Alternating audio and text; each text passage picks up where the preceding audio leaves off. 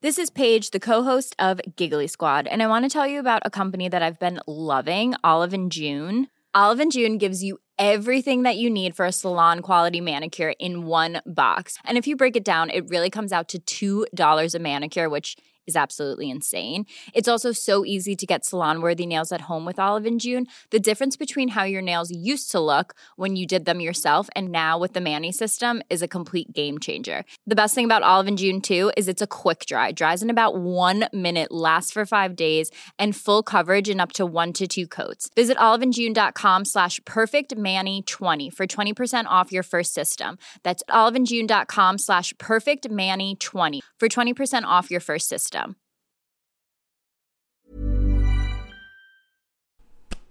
This really does have to be seen to be believed. This is a Tory MP, Vicky Ford, a former investment banker, who's represented the good people of Chelmsford since 2017. Let's have a listen. Okay, but there are jobs out there caused by global pressures, and actually, the UK is better off in our growth numbers than France, Germany, Italy, USA, Canada, Japan. Right. Do you well, want we're me going to continue? show. We're going to show just before we let you go this graph, which actually stands in stark contrast to what you've just said, uh, Vicky Ford. Economic growth since COVID-19. I will tell you the figures of G7 countries. United States there at the top. 4.2%. United Kingdom at the very bottom, behind Canada, Italy, France, Japan, and Germany at minus 0.4%. And Vicky? the IMF is forecasting that this year we will be ahead of all the others. We have to look forward. We have to have fiscal stability in this budget. Well, Now, if that were me, I'd enter a witness protection scheme, change my name, my identity, leave the country, and never be heard of ever again. But not so for Vicky. No, not not not her vibes. She just brazened it out. She didn't even blink. She didn't even breathe. She didn't pause for breath. Straight back in on her, well, complete bull. Now, this is a useful exercise. I actually thank Vicky for her service. Well done, Vicky. You've opened up a conversation because I don't think enough attention has actually been given to how much of an economic catastrophe 12 years of Tory rule has been. Now, I say that because the Tories try and present themselves as the kind of sensible economic custodians. You know, the guys you might not like. Maybe you think they're a bit mean. God knows how you came to that conclusion. But you can trust them with the economy, with their hands on the tills, whatever sort of basic metaphors you want to shoehorn in. So let's just have a look at their actual record, the record we've had to endure for the last 12 years. The UK's had the sharpest projected decline of GDP, of its economy. So the, the sharpest decline projected for 2023 in the whole of Europe. And by a massive margin. No other country's even close. Minus 1.4%. Now, if you look at the G7 countries, which is the UK, France, Germany, Canada, Italy, the US, and Japan, the UK is the only country with negative growth in the third quarter of 2022. Now, the economy isn't projected to return to its pre COVID level until the end of 2024, which means a whole parliament, that is, since the Tories were last elected in 2019, of no growth. So that period of Tory rule, literally no growth whatsoever. The population's grown, but the size of the pie, which is not actually obviously evenly distributed, very unevenly distributed, but the size of the economy will be no bigger. Now, as The Guardian's economic correspondent Larry Elliott puts it, an entire parliament of zero growth is unprecedented in modern times. Now, let's look at some other measures because what should really matter in terms of the economy is people's living standards.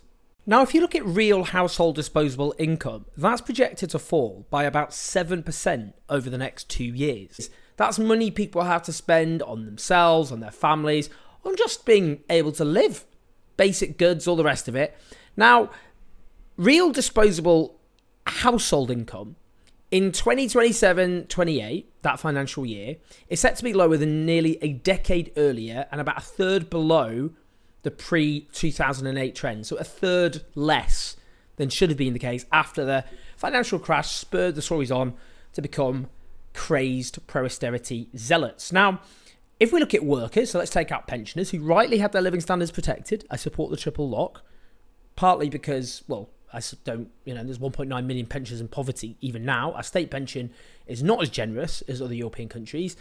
And also, if you attack pensioners and pension provision now, that's an attack on younger people who are already getting screwed over in their younger years because they're aspirational pensioners. They want to be hopefully live as long long enough to become pensioners, and then they'll end up with crap pensions, having had crap standard of living in their younger years. No thanks. So let's take out pensioners though.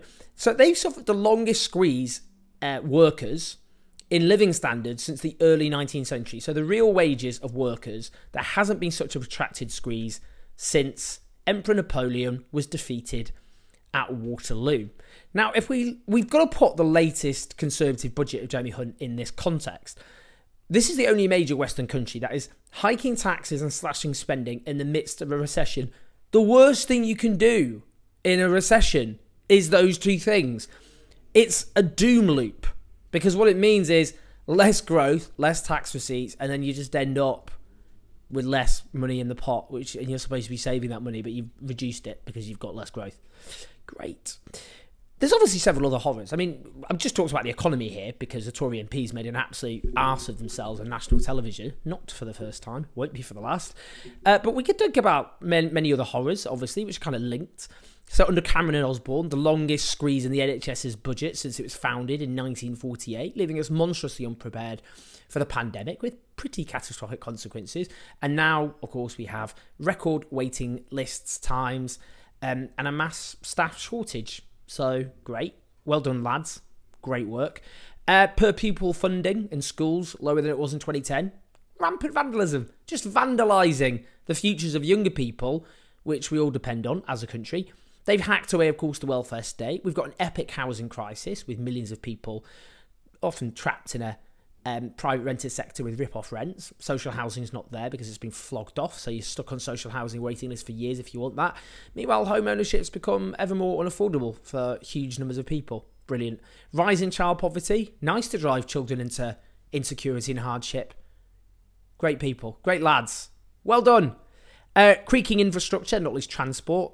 Transport in this country, particularly outside of London and the southeast, there are substantially poorer countries with with with much better infrastructure and transport than this supposedly a wealthy country.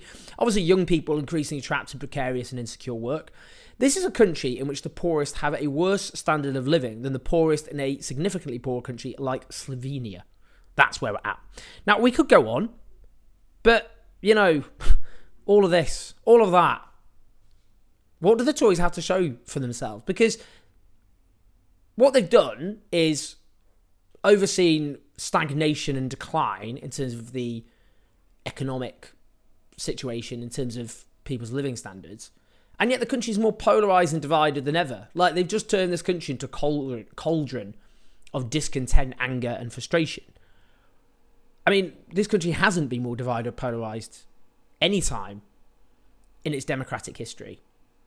It's just what they try to do, partly to deflect from their disastrous economic record, is try and um, try and start culture wars all the time.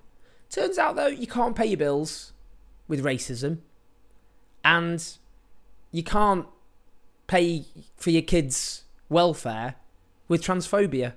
These things don't pay the bills. They might distract you from your inability to pay your gas bill or your inability to pay your rent or your mortgage. But these culture wars, like racism, like transphobia, they're not going to make your life any better, are they? Just just deflecting your anger away from all the people at the top, the Tories and the economic elites they represent, who you should be angry with.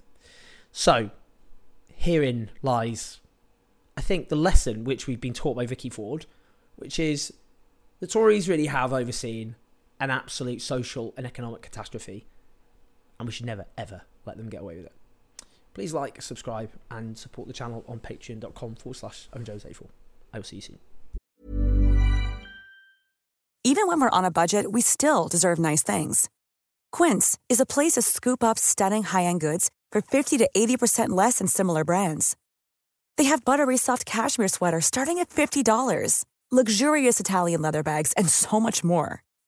Plus, Quince only works with factories that use safe, ethical, and responsible manufacturing. Get the high-end goods you'll love without the high price tag with Quince.